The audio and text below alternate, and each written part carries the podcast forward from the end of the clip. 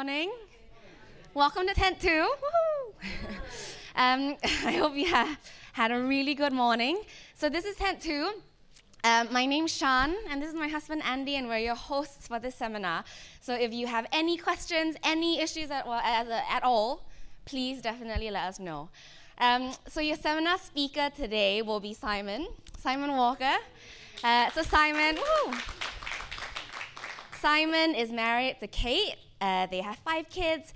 They've been living in Bristol for 13 years, where they oversaw the growth of a really healthy church. But as you heard last night, they have now made an incredible, exciting move to Cardiff, um, where they'll be planting a new church.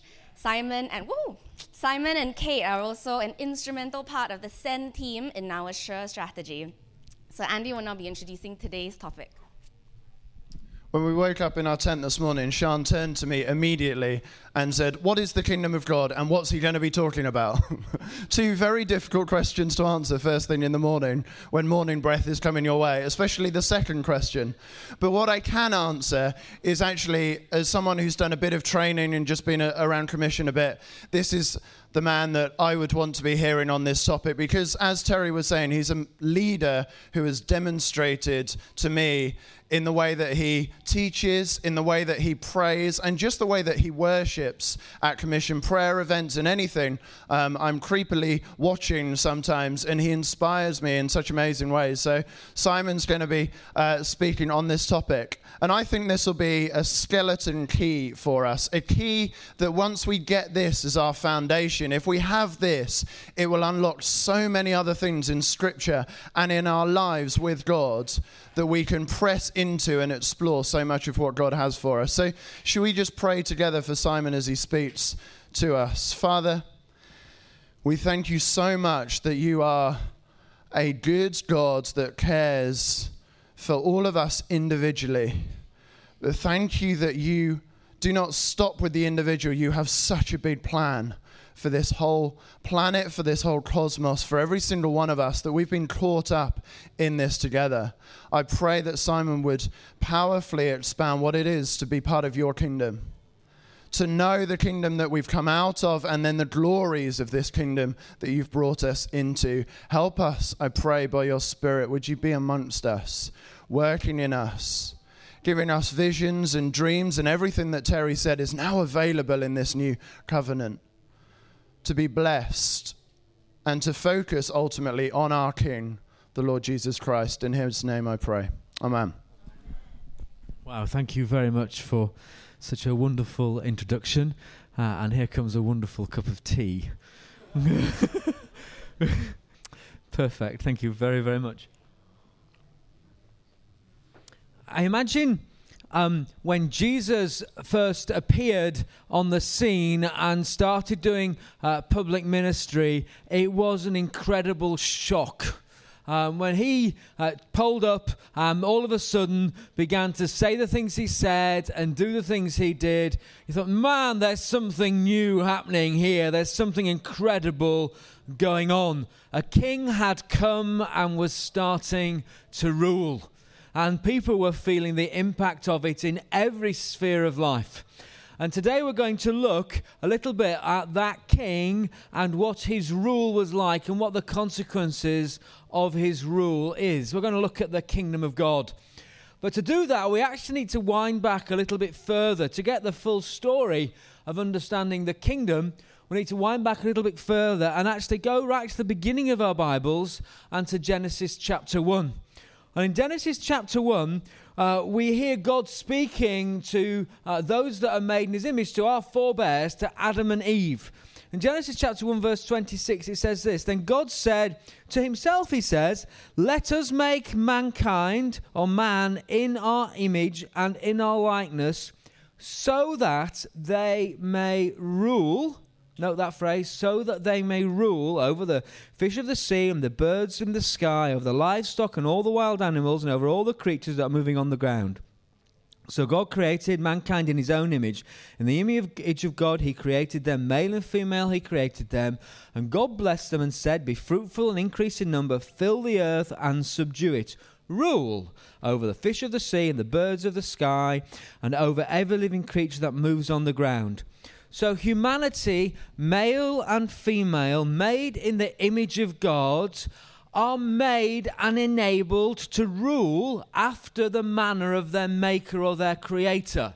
They were designed and designated with a sphere of responsibility and authority to bring God's rule, to bring uh, the expression of God's kingliness, his kingdom to bear across the whole of creation. That was their commission. That was their release from God. But unfortunately, our forebears, and to be honest with you, if I'd have been there, I'd have done the same thing. Our forebears rebelled, yielding to an alternative agenda, yielding to temptation, and giving over their right to rule and to reign, giving over their opportunity to a usurper who established a false rule and a false reign and is now designated as the prince of the power of the air, the devil. So we live in this, in this moment where there is a rebellion active across the whole of creation, across the whole of the planet. And God has a plan to overthrow that false kingdom and bring back and restore his right to rule and reign and to, de- and to restore those who would rule and reign on his behalf and alongside him. And it's into that context that we need to understand what we call the kingdom of God. So we're going to begin by breaking in and looking in Mark chapter 1. And I want us to turn to Mark chapter 1 and just to read and see what it was like. What, what was it like when Jesus first appeared on, the, on planet Earth? And Mark kind of captures it because he gives us the, the, the energy, if you like, of what it was going to be like. So we're going to read a substantial part of Mark chapter 1. And then rather than for me to do a, a kind of systematic explanation of the kingdom of God. I'm going to do a, a, more of a biblical narrative. I'm going to look at the narrative of this chapter to help us understand the kingdom and then draw out some learnings from it and try and apply it and then try and answer some questions about what the kingdom of God is today. So, John chapter 1, the beginning, sorry, Mark chapter 1, forgive me, the beginning of the good news about Jesus, the Messiah, the Son of God. As it is written in Isaiah, the prophet, I will send my messenger ahead of you who will prepare your way, a voice of one calling in the wilderness, Prepare the way for the Lord, make straight paths for him. And so John the Baptist appeared in the wilderness, preaching a baptism of repentance for the forgiveness of sins.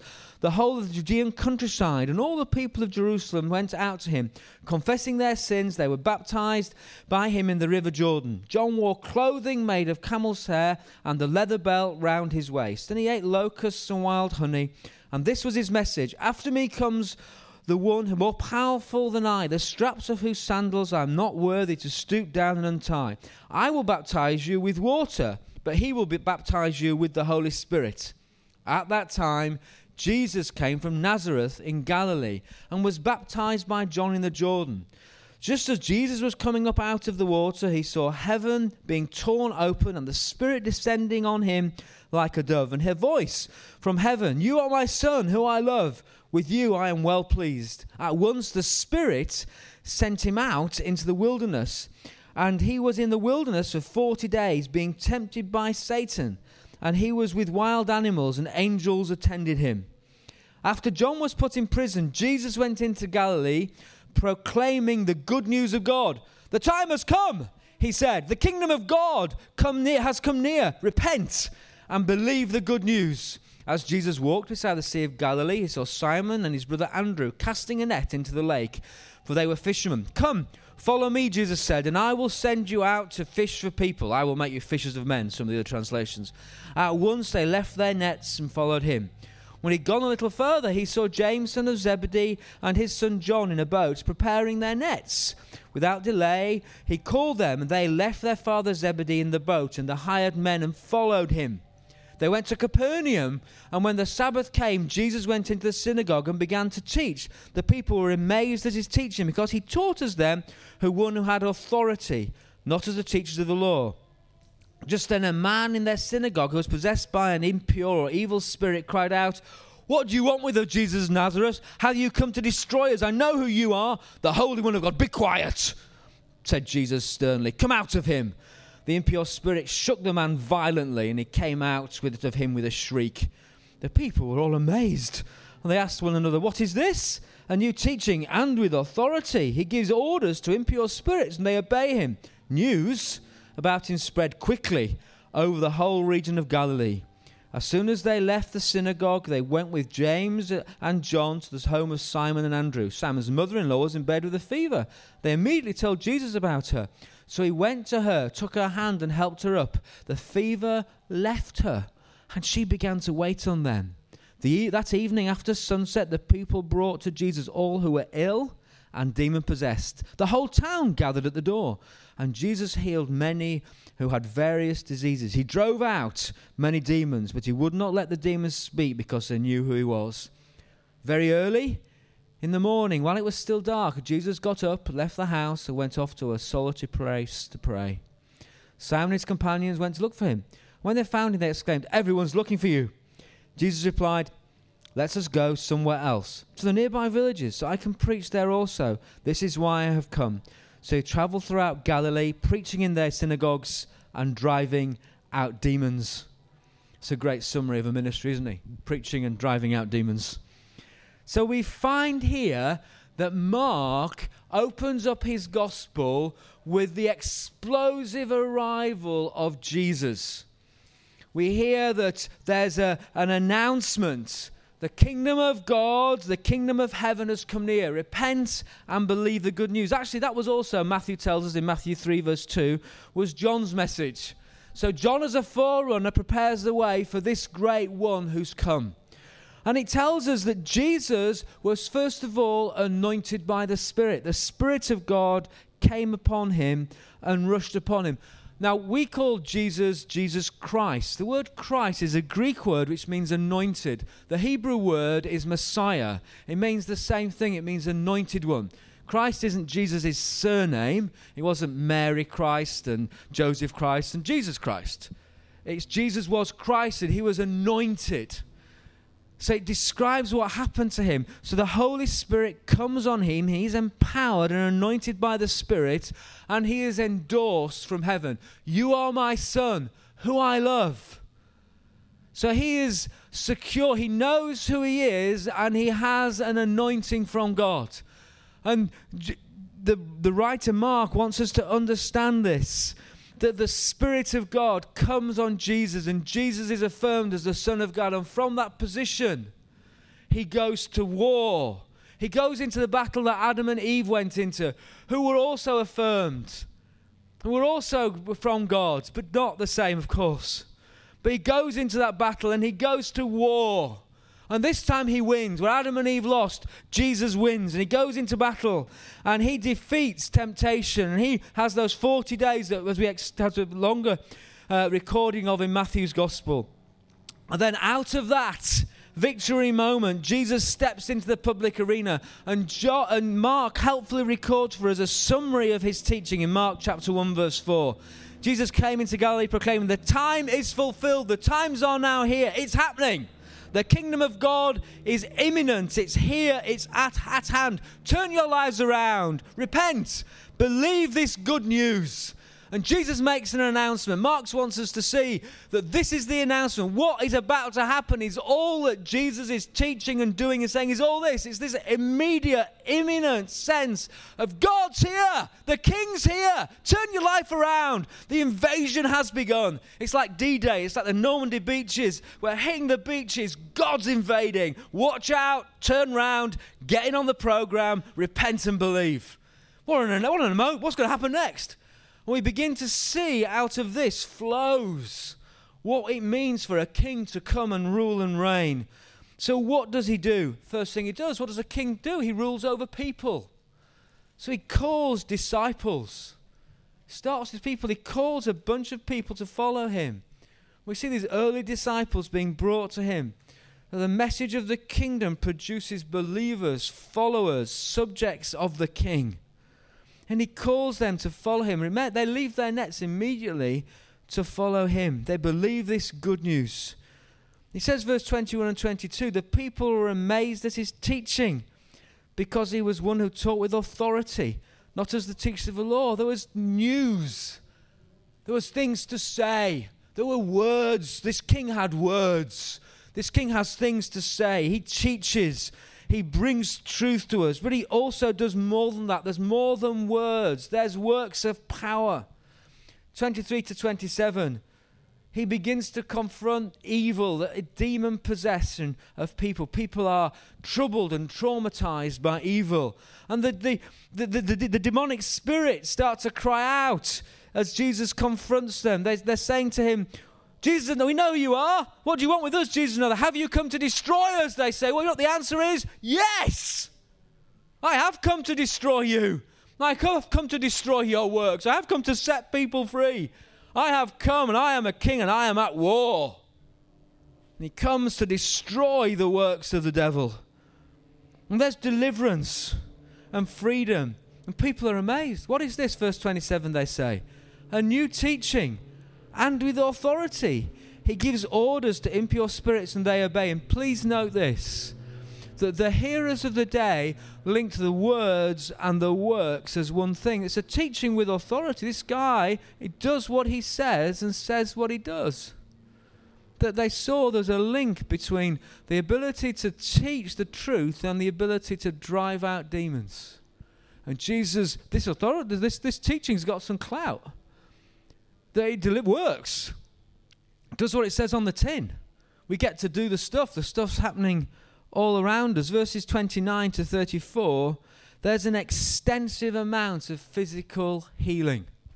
There's a release from various ailments, not just one off, but the whole town gathers. They come, bringing everybody they know is poorly, and Jesus is healing them. They're seeing freedom, they're seeing healing, they're seeing breakthrough. And then we see Jesus. This is all the king at work. Verse 35 to 37. What does Jesus do? Early in the morning, he's up, he's praying. Father, what the pl- what's the plan for the day? I only want to do what you're doing. John recalls Jesus saying, I only do what I see the Father doing. You want to know what the Father in heaven's like? Look at the life of Jesus. I'm doing what you call me to do. So he's up early. Oh, I'm his son. I'm anointed. You can imagine him praying, Our Father in heaven, let your kingdom come, let your will be done. How Jesus prayed. It's how he taught us to pray. How's the kingdom coming today? How's your will being done today? How do I bring heaven to earth today, Father? Let your kingdom come. Let your will be done on earth as it is in heaven.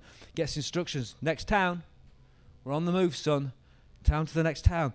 The, the, the, the, fledgling apostles come. Jesus, everybody wants you back. We want a second session. Sorry, no, we're going to the next town. This is why I've come. We take this message to the next town. Jesus is thinking, we'll go again. The kingdom keeps going, kingdom keeps expanding, the kingdom keeps moving. So we see the king comes. Jesus is starting for, to fulfill the prophecies about him. The prophecies that were, uh, in, for example, in Isaiah that uh, Luke quotes in, uh, in Luke chapter 4, verse 18 and 19. The Spirit of the Lord is upon me because he's anointed me to proclaim good news to the poor.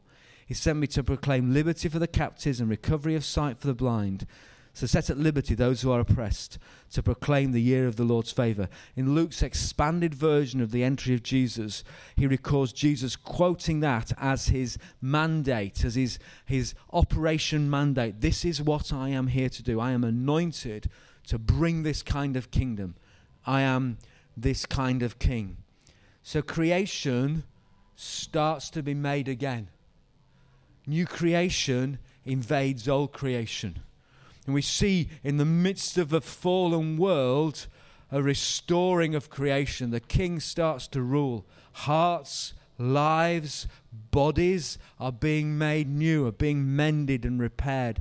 Evil is being delivered out, and a new king comes to bring his rule. What is the kingdom of God? The kingdom of God is a place where a king exercises his rule, where Jesus exercises his rule. It's not like the kingdom of Elizabeth II, which is defined by borders. It's not defined by a place. You can't say the kingdom of God has these co- sort of coordinates. You can't put it in your sat nav and say it's going to take three hours and 10 minutes that way on the sat nav to get to the kingdom of God. You can't define it in that way.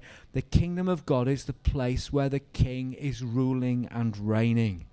It's the experience of that dynamic rule in individuals' lives and through those individuals displaying what the king is like. I um, have had the privilege over the years to travel to a number of places. And um, I was once in Delhi, uh, and I, uh, for whatever reason, found myself in the home of uh, a diplomat, a British diplomat in Delhi. Uh, and I've been traveling in India for, I think, around a week by then. And through various contacts, I'd uh, ended up, was traveling through Delhi to go up into the Punjab.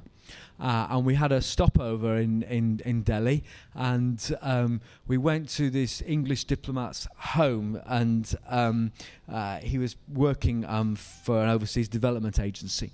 Uh, and we entered into the home, and it was the most bizarre cross cultural experience I think I've almost ever had. There's one, it, it, one or two that compete with it, but uh, I walk into this place and I have an Indian friend with me who who's uh, from a, a, a, poorer part of the Indian community. Uh, I, I has little experience of the West, and we go into this home and uh, we sit down at an English dining table and we eat an English lunch, which is quiche from I think Marks and Spencers. It must have been a Marks and Spencers little shop within the diplomatic area. And we eat the most quintessential English lunch and discuss the state of edu- educational psychology uh, amongst English primary schools uh, with another dinner guest there. I'm doing this in the midst of India. I'm thinking, this is a shock. I am living in, I'm in an English, I feel like I'm in a, a pocket of England in the midst of the, of the metropolis of Delhi in the magnificent nation of India. It was like, I'm, this is strange. It's like I've, I'm in England, in India. The kingdom of God is like being in heaven on earth. That you sh- there should be no more closer place to heaven than where you see the king ruling. It's an expression of the kingdom on earth. It's, it's, it's, it's, it's the future in the present. It's the already co- second coming of Jesus in the now. That's what we mean when we think of, of the kingdom of God. So we need to just begin to begin to put together an understanding of when Jesus came, who says, I've come to rule and reign. I'm bringing the rule of God. He's back in town. Repent, turn round, believe, watch what the king's like and he starts to do some amazing things. Now, as you're probably aware, Jesus didn't walk into a world that there was a blank canvas. Excuse me. Um, there was lots going on already. There was lots of expectations. As Terry talked about tonight, there were people who were collaborating with the Romans, like Matthew, and the people that were uh, waging some sort of fourth column warfare in, in the forms of sort of uh, low level terrorism, the zealots. Uh, there was all sorts of stories going on, and that background actually interplays with the language and the expectations of what's going on in our New Testament. It's important we understand a little bit of of a, a, a of the background that Jesus invades against. If you go back to the Jewish community, the high watermark of the story of Israel was when David was king. At that time, Israel was top of the pile. They were the, the primary nation. They were the regional superpower. They had the strongest army. God was with them. And they knew it. And they saw through David the establishment of a kingdom that was very strong and get, gaining strength. But really, after David's death, certainly in the second half of Solomon's reign, things started to unravel. Ultimately, Israel uh, separates into two halves Israel and Judah and they begin to decline to a point where they are defeated, and slowly but surely, first the northern kingdom Israel, then the southern kingdom Judah uh, is destroyed and taken into captivity. Uh, and within that, that time, there's, a, there's an emerging sort of hope, a future day when a, a, a king like David will appear and will, uh, and will restore the fortunes. And that hope really uh, had a high point with a leader called Zerubbabel and a prophet called Haggai and the people around them, Ezra and Nehemiah. Um, they would restore the fortunes of Israel again, but it never really reached its fulfillment, and they existed as really as a, a, a country within a wider empire and never really reached any great heights. Uh, and things again just settled, uh, and we enter out of the Old Testament into a, a period of, of growing oppression, of growing superpowers Syrians, Babylonians, Medes, Persians, uh, the Greeks, the Romans, uh, eventually. There's emerging powers, Israel struggling in it. Will we ever become a kingdom again. And there was the odd moment, there's the Maccabean revolt uh, a couple hundred years or so before Jesus, when uh, a guy called Maccabees uh, had a, a, brief period where uh, Israel asserted its independence and, and Jerusalem became a free capital for a while, and then they were mightily and massively crushed. So there's a longing for a king, a bit like David, to come. And alongside that, they, uh, the, some people got so devastated, they, the language started to change. They started to talk about the last days. And uh, there was a, a, massive persecution under a leader called Antiochus Epiphanes, who persecuted the Jewish people and, and destroyed lots of Jerusalem. Uh, and they were so desperate, they talked about an era where God would come and would destroy the enemies and usher in his kingdom and would deliver them from uh, evil powers.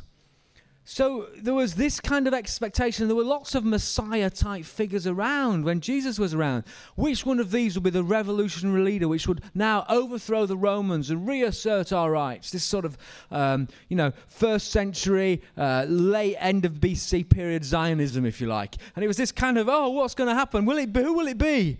And that's why Jesus gets, unu- he's confusing to them and you get unusual comments. So, for example, the feeding of the 5,000 in John's Gospel, it says this After the people saw the sign performed by Jesus, they began to say, Surely this is the prophet who is to come into the world.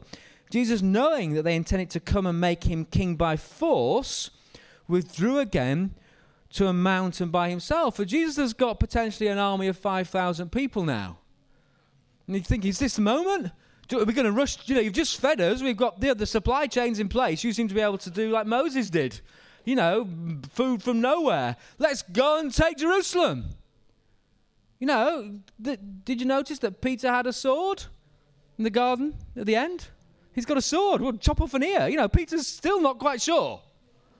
So there's that kind of exception. Acts 1, verse 6, after the resurrection says this they gathered round him and asked him, Lord, are you at this time going to restore the kingdom to Israel? So even after Jesus' death and resurrection, some of the early apostles are thinking church planting or war. What do you think, Jesus?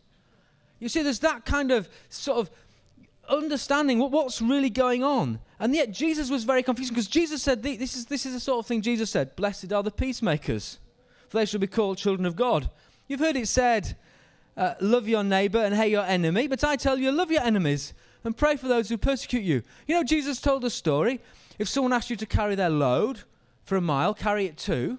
Well, a Roman soldier would typically ask a Jew, which was an insulting thing, because Jews believe they shouldn't carry things like that. He'd say, Oi, carry my pack. And Jesus would say, If the Roman soldier says, Oi, carry my pack for a mile, carry it too. It's not the revolution we're waiting for. That's not the kind of kingdom we want, Jesus. We want to fight. So Jesus is very confusing. He's, he's kind of bringing in a kingdom, but it's not the one they're expecting. And, and is it here or isn't it here? And it was it, it, so. So you get things like Jesus says, "The time is fulfilled. The kingdom of God is imminent. It's at hand. Repent and believe." So it's it's right amongst us.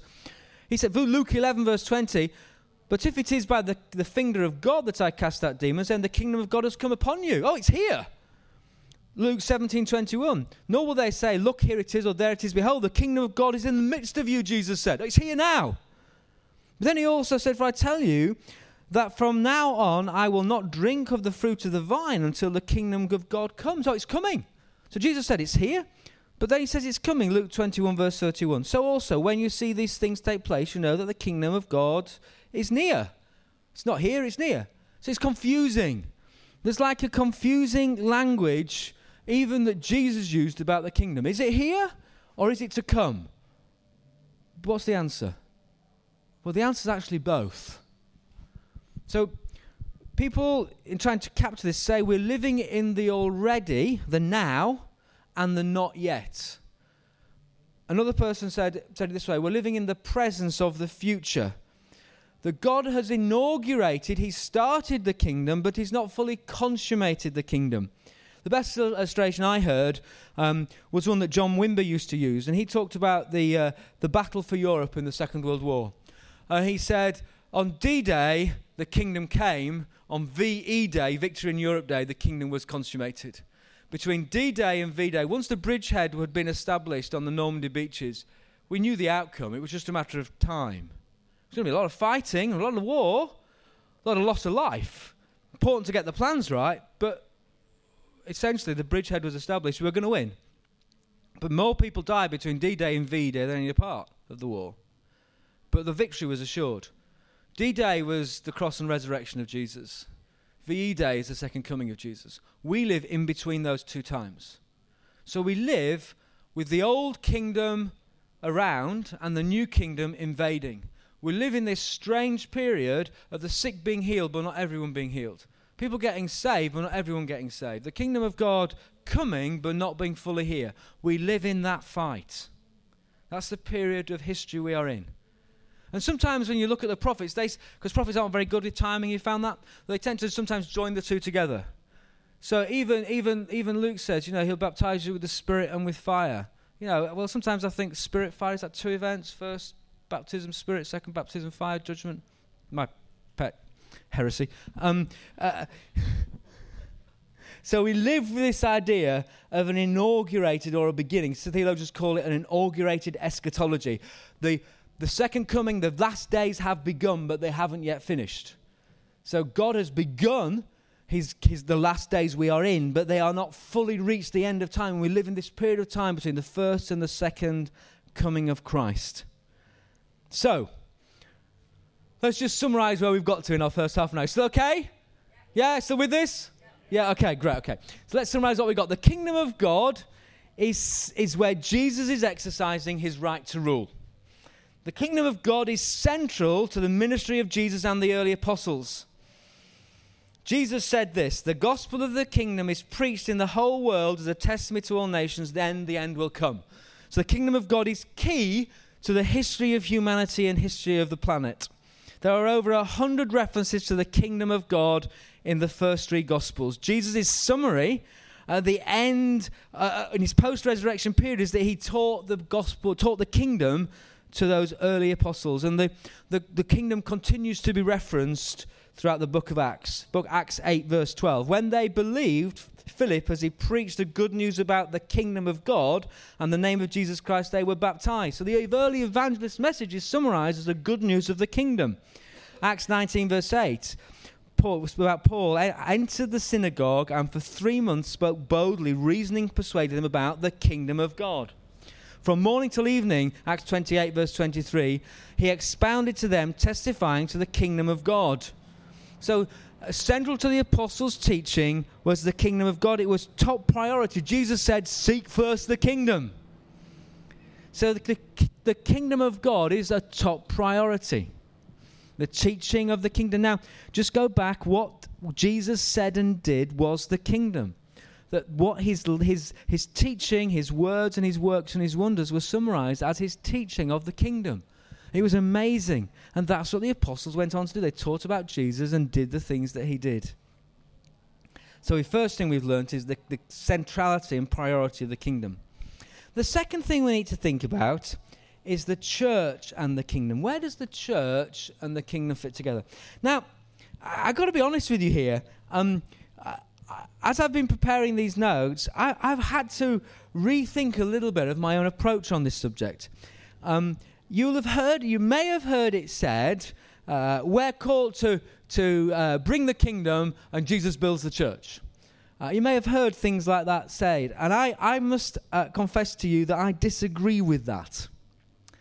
Um, and I've been thinking quite a bit about what, what, what, uh, what this is all about. You see, um, if you go back to the background, when Jesus announced there's a kingdom here, what would have been in the minds of those that he spoke about? Well, the context of the Old Testament, the context of which Jesus was speaking, a kingdom was always about a king and his people.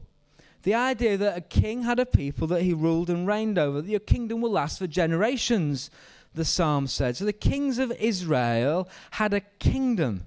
Even Herod was described uh, as a king by Josephus and other writers, and in that context, he was about a people.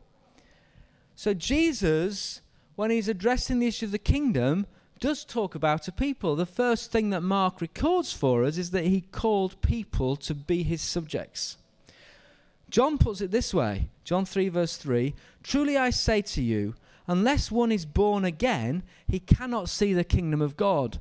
So the new birth is about new birth into the kingdom. Paul writes this He has delivered us from the dominion of darkness and transferred us to the kingdom of his beloved Son. Colossians 1, verse 13. 1 Thessalonians 2, verse 11 For you now know, like a father has his children, we exhorted each one of you and encouraged you and charged you to walk in a manner worthy of God who calls you into his own kingdom and glory. So clearly, the people of God and the kingdom of God are linked in some way here. If you go to the book of Revelation, look at the songs of celebration in the book of Revelation. Revelation 5, verse 9. They sang a new song Worthy you to take the scroll and to open its seals, for you were slain. And by your blood you ransomed people for God from every tribe, language, people, and nation, and you made them a kingdom and priests to our God, and they shall reign forever. So we see that the language of the New Testament associates the church, those who are saved in Christ, as an expression or a part or subjects of a king, the kingdom of God. So we can't divorce the kingdom of God and the church. Now, when Jesus was teaching, well, the interesting place because he didn't talk, the, the word church wasn't often on his lips although his life demonstrated it. Twelve apostles representing the twelve tribes, a people for Jesus as, uh, as a renewed Israel. So the apostles represent a new Israel, a renewed Israel, a better, a fulfilled Israel that would ultimately include all the peoples of the world. So it's all about a people in that sense. But Jesus, when he talked about the church in Matthew 16, he says this in Matthew 16, verse 18 I tell you to Peter, you are Peter, and on this rock I will build my church, and the gates of hell shall not prevail against it. So the church is, juxtap- is, is set up against the kingdom of the devil. And he says this in verse 19 I will give you the keys of the kingdom of heaven. Whatever you bind on earth will be bound in heaven. Whatever you loose on earth will be loosed in heaven. So the, there's a link between the building of the church and the authority of the church to extend the kingdom. And it seems that in Jesus' mind at this moment, he's linking the activity of the church and its authority to extend the kingdom as one and the same thing.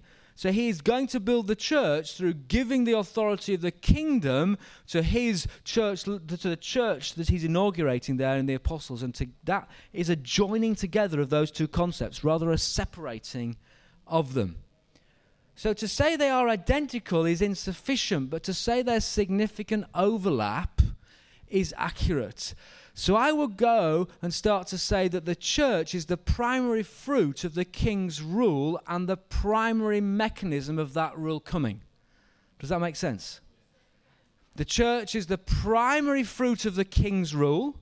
The primary thing that the king causes to happen is a people after himself. He brings a people forth that are his. And the primary way that the king th- con- extends that rule is through that people. So we it's like Terry talked about, we, the, the, the, God has a mission and the church is the way he's doing that mission. But the mission of God is to have a people, and the people of God have the mission of God. So it's interesting. The day I became a believer, I went from being a target of the mission to a, the person doing the mission. Does that make sense? That I joined, I switched sides in that moment. Mo- and, and that's what the, the church, uh, when, when God's pursuing you through the gospel preached through the people of God. Once, you, once He gets you, you become part of the people that are doing the pursuing. You switch sides automatically. That's what happens. So the, so the church is the fruit of the king's rule and the way the king extends his rule. So we, we come as a people to declare he's king. Come join us to declare he's king. Let's, we'll show you what the king's like. Heal the sick, Tell us how to be free from. We'll teach you about freedom. We'll teach you what God's like. We'll cast out demons. We'll, we'll, we'll lay hands. We'll, we'll, we'll deal with injustice. We'll feed the poor. We'll do all the stuff that Jesus did because the, his message was his words and his works and his wonders. All that the king did with the words he said, blessed are, and be healed, and demon come out. And no religious person, you will not put that burden on the poor. That's what Jesus did. That's the king rulings. That's what the church now is called to do. Hence, we have that description in 2 Corinthians that we are ambassadors of Christ. I went into mini England in a diplomat's home in India. I was touching the fringes of the ambassadorial work of the British in India. I was very confused.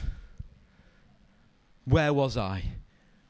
When we touch the church, we should be touching heaven on earth. We should be touching the place where the king rules and reigns. And through the people of God, not only gathered, but I think probably primarily scattered, or at least equally scattered, the king brings his rule and reign. So, when you, as an ambassador, a representative of Jesus, walk into a room, you should ask yourself, hmm, what does the king want to do here? How will the kingdom of God come here? Because I'm here.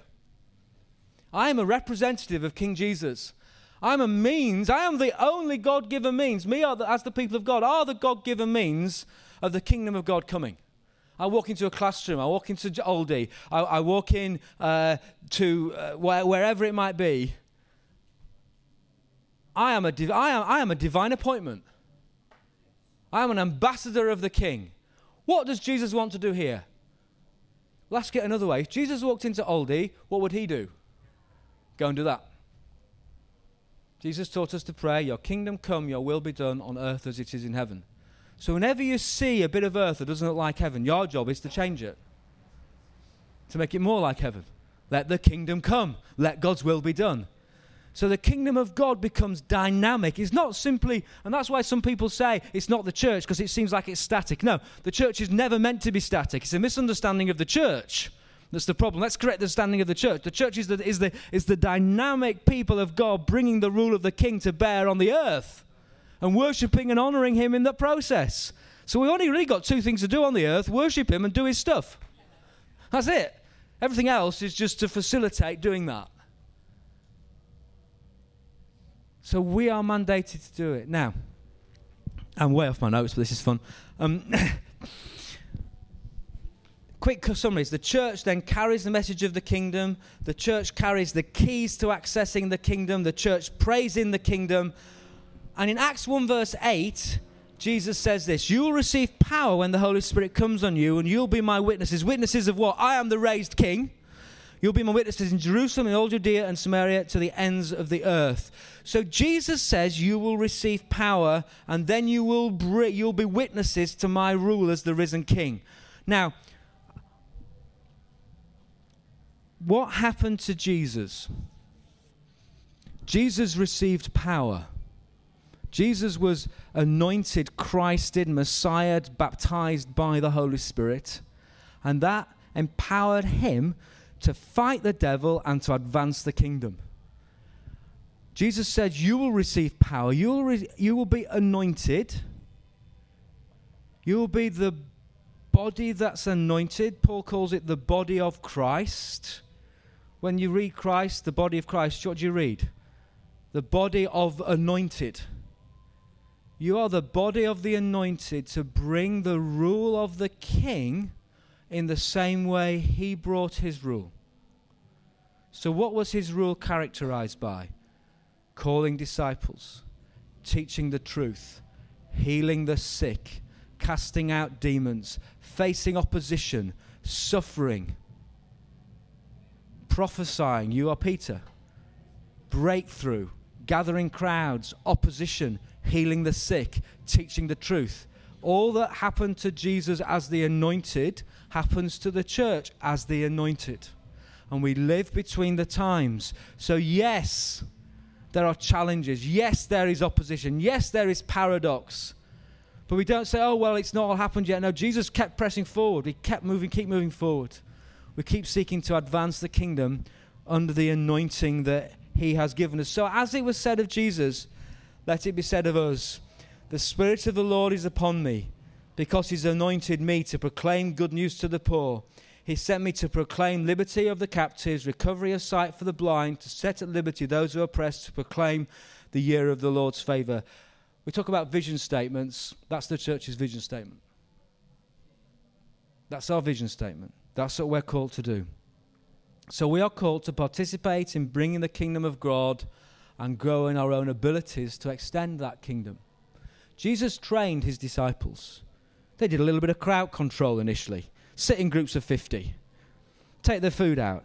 I'm not sure where the miracle happened. Have you ever wondered that? The, the feeding of the 5,000, the feeding of the 4,000? Loaves and fishes, Jesus prayed. Did he give it to the disciples in little bits and it multiplied in their hands? Did it multiply in Jesus' hands? I don't know. But they got involved in the miracles. They were involved in it. And then he sent them out, 12 initially in pairs. Go wherever you go and teach the kingdom and heal the sick. Go to the houses that welcome you. And then he sends out the 72 and he, he gets them to do the same. He's extending it. It's a whole discipleship training program. And he's training them to teach and to do. He's training them to, to, to, with words and works and wonders. They get to do the stuff. And that's what happens later. That's what happened in the early church. They do exactly the same thing. So we are called to participate and to get better at it in the right sense by faith and learning and pursuing God and praying, Your kingdom come, Your will be done. Jesus trained his disciples through. We're very happy with doing a training program to turn uh, a preacher into a good preacher or, or, or, or whatever. But what about a training program to get us delivering demons? Jesus did that. We have to live with positive faith in the paradox of D Day to VE Day. We live in the paradox of the invading king that the kingdom isn't fully come. The devil isn't fully overthrown, there's a war on. We don't see everybody healed. We don't see everybody saved. But we mustn't use the excuse of, well, we're not quite all, the, Jesus hasn't fully come, to back off pursuing the advance of the kingdom. We are called to keep pursuing the advance of the kingdom and live with the tension of that. So, therefore, we need to show extra special honor to those that are struggling living in the, in the not yet when we're pursuing the already. So we need to show honor. How can I pray for you? I know you're blind, but how can I pray for you? We need to show honor in those contexts, but we need to keep pursuing biblical expectations. Let's restore the church to a biblical level of breakthrough rather than be happy with something that's less than. So we keep pursuing more.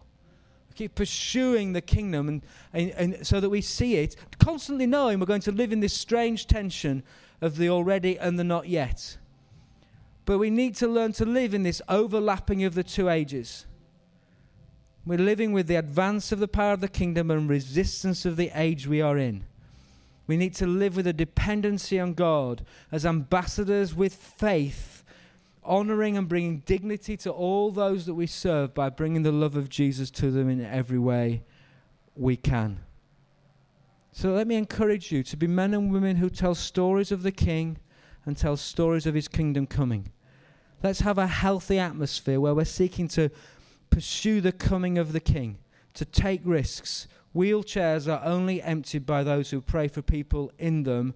Governments are only changed by those who stand for elections to change things. So, the kingdom of God is a dynamic coming of God's rule to have a people who will bring his rule. Jesus came anointed by the Spirit, invading. I'm coming to take back mine. And I will overthrow everything that isn't the way I want it to be. Come and follow me. Stop leaving, living lives that are away from God. Repent, turn, and believe this great news. I want to set you free. Become my subjects, and I will bless you. I oppose evil. I oppose sickness. I'm against it. I'm breaking through. Jesus comes bringing creation back into order. The Lord is here, the King is here, and He summons His creation back into order. He makes it new again. He doesn't do it as a despot, He does it as a loving, suffering servant. He does it as one who comes and lays down his life, one who comes with compassion that will take the time to go to a sick woman in her bed, uh, Peter's mother in law, and pray for her that she will be healed has time for the outcast and the widow, that he could easily say to the leper, Be healed and point his finger. But in order to restore the leper back into the community, he comes and touches the leper. Where in the, in the old ways, if you were touched by a leper, you got, you got unclean. Now, when Jesus touches a leper, the leper becomes clean. It's a totally new kingdom. It's with authority and power, and it's invading. And we're now called to be subjects of that king and bring his kingdom. That we come under his authority and we rule on his behalf. just like God intended his humanity to be, made in his image, given a rule and authority in Genesis chapter 1. Jesus came to restore humanity to God's original intention, to rule on his behalf on this planet. We live between this strange period of time where the overthrow of Jesus' rule, the, the, the, fall still is here, but there's a king invading. We live in this in between moments, and we are those called to bring heaven to earth to represent Jesus, the coming of the kingdom. We're to do the works, we're to share the words, we're to face the challenges and the hostility, we're to see the wonders, we're to pray, let your kingdom come, let your will be done on earth as it is in heaven.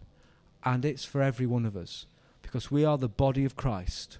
We are the body of those anointed to do the work that Jesus did. We have been Christed, anointed by the Spirit for the words, the works, the wonders, and the suffering. We're to do that, all of us, wherever we live, whatever our, our background, whatever's been through our lives, we carry the same anointing. It's been placed on the church to be the body of Christ. Jesus used spiritual gifts, healing, but to use those spiritual gifts as well as like the tools of our trade, the things equip us to do the works of Jesus. So, why don't we do that? Are you up for that? Think that's a good idea? Yeah? Let's stand, shall we? Let's stand.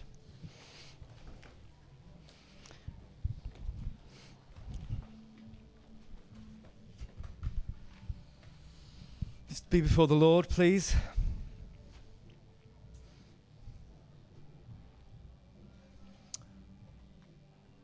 Holy Spirit, I pray you would uh, please come amongst us now.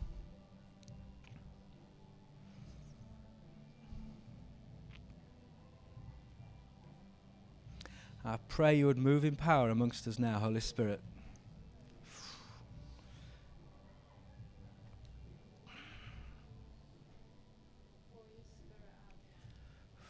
We just look to you, Lord. Come, Holy Spirit.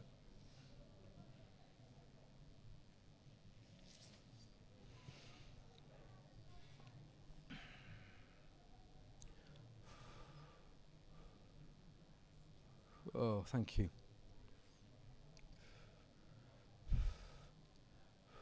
There's a number of things that I think God wants to do, but the first thing I, w- I sense He wants to do is to en- restore your ambassadorial mandate. A number of you have, for whatever reason, have got confused or put down your ambassadorial mandate.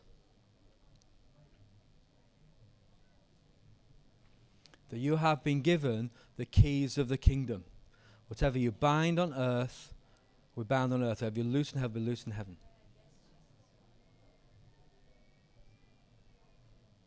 You have been given authority, an ambassadorial mandate. Now release it again, Lord, I pray. Restore that again, I pray.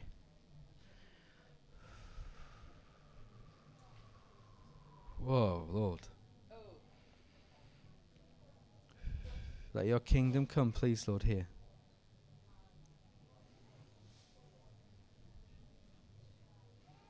Thank you, Lord.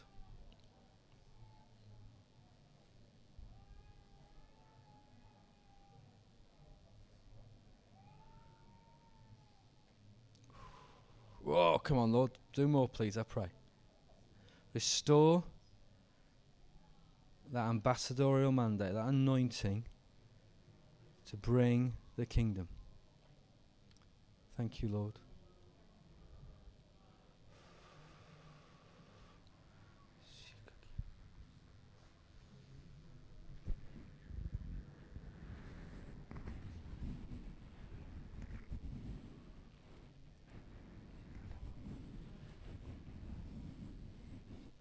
I just wonder if there's a few people that, if you feel you've got a burden you want to pray, or or you feel something you feel like there's a prophecy you want to bring.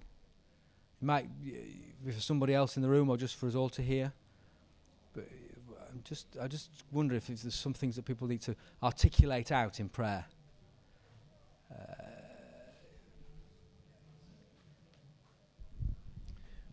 just sense uh, uh, maybe one or two people here this morning. I, I just got this picture of of possibly what it was like um, for the king in those days. Not great.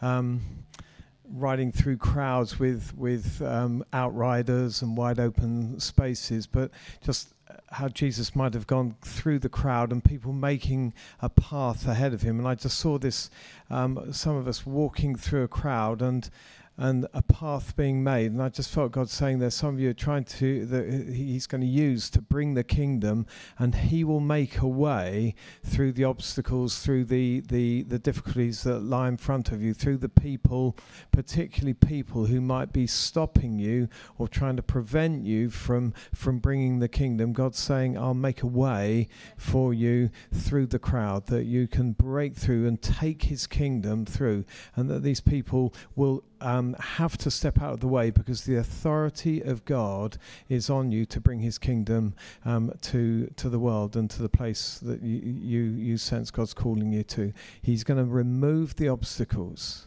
because He is King and He is Lord, and He goes before you, making a way for you. Thank you, Lord. So um, I got a different picture, but uh, I hope this will be helpful to us all a picture of um, these little hats you get at parties, especially kids' parties, that you just poke, put on the top of your head, and they feel a bit awkward with a bit of elastic around here, and they look a bit funny. But I feel the Lord's saying, "I've got a hat for you each. Put it on. Don't take it off because it feels awkward. Don't take it off because it maybe looks a bit silly. Go out into the world with it, and it will grow." That hat will grow and grow and grow, and you will be ambassadors for God because you've kept it on. Don't just hear what Simon said today and go, that's brilliant, and then go out of here without your hat. Take your hat with you, put it on, keep it on, because it will grow and you will become an ambassador the more you step forward. Maybe looking a little bit silly, maybe feeling a little bit silly. So I pray for everybody here today you will take your hat, put it on, keep it on, and it will grow, and you will grow in your ambassadorship. In Jesus' name. Thank you. Let's just stay in the presence of God. Come on. Wants to do more. Pour your spirit out on us, Lord, I pray. Come, Holy Spirit.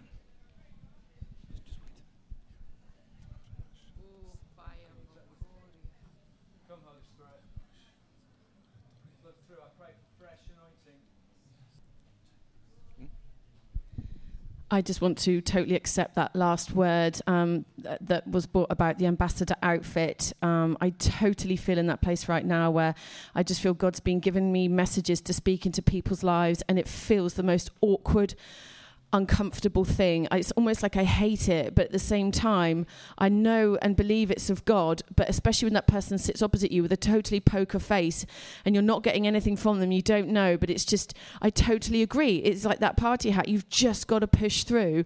And I'm so excited that the word is that as you do this, as you keep it on, as you keep on doing it, you will, you are growing in your ambassadorship. And I just, I'm so grateful for that, God. And yeah, we just release that here in Jesus' name name. Amen. I feel the Lord is saying that there are people who have been walking around bowed down, heads to the ground, because it's safer. Because it's safer, so you tell yourself.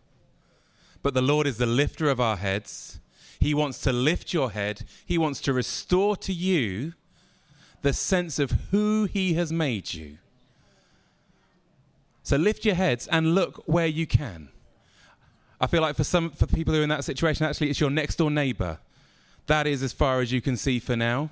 But as you step out to them, he will lift your head further and further. You will see further, and he will take you further than you have ever had faith to go before. We just had the uh, wonderful passage from Isaiah 61 about Jesus' ministry of redemption. And I believe the Lord's saying to us, don't be anxious about the mess that you see around you, because I am passionate about redeeming all of these things that you see. Don't be broken. Don't be discouraged because I am doing my redeeming work through you. Thank you, Lord. Amen. This uh, ministry, prayer ministry lanyard, does something funny to you. It suddenly makes you think, oh, I can pray for someone. But that's rubbish. On a Sunday morning, don't ever disqualify yourself from being able to pray for someone. I know there's wisdom in what the eldership might do of who prays for who, but actually, in life group settings, never disqualify yourself from sharing a prophetic word or praying for someone because you don't have much experience. It comes from doing those first few steps. And like Simon said, we get better. We mess up. I mess up endless times. I shouldn't be wearing this. I shouldn't have been given it in the first place if they knew me. But we don't have to be wearing this on a Sunday, on a Wednesday, wherever you meet up with people, or in your workplace. You don't have to be in church to be able to pray for someone who has an injury. In your workplace, someone says, Oh, I'm ill. Jesus is king there as well. He has authority there. And you can instigate his reign in your workplace as well. So have such confidence in that because of the Holy Spirit on you. Okay, so let's, uh, let's let's do this a little bit more practically. Who um, here has some sort of uh, either physical or mental health ailment at the moment that you carry uh, in your person? Who's, who would require a breakthrough from God in a measure of uh, some sort of healing in some way? Would you put your hand in the air? Okay, so uh, if you uh, keep your hands up, folks. Now, everybody else, what we've just heard, what I've taught, we get to do it. You're not looking for one person with the anointings on the church, not on any, on any person that carries it all. It's, it's distributed across us all as the body of Christ.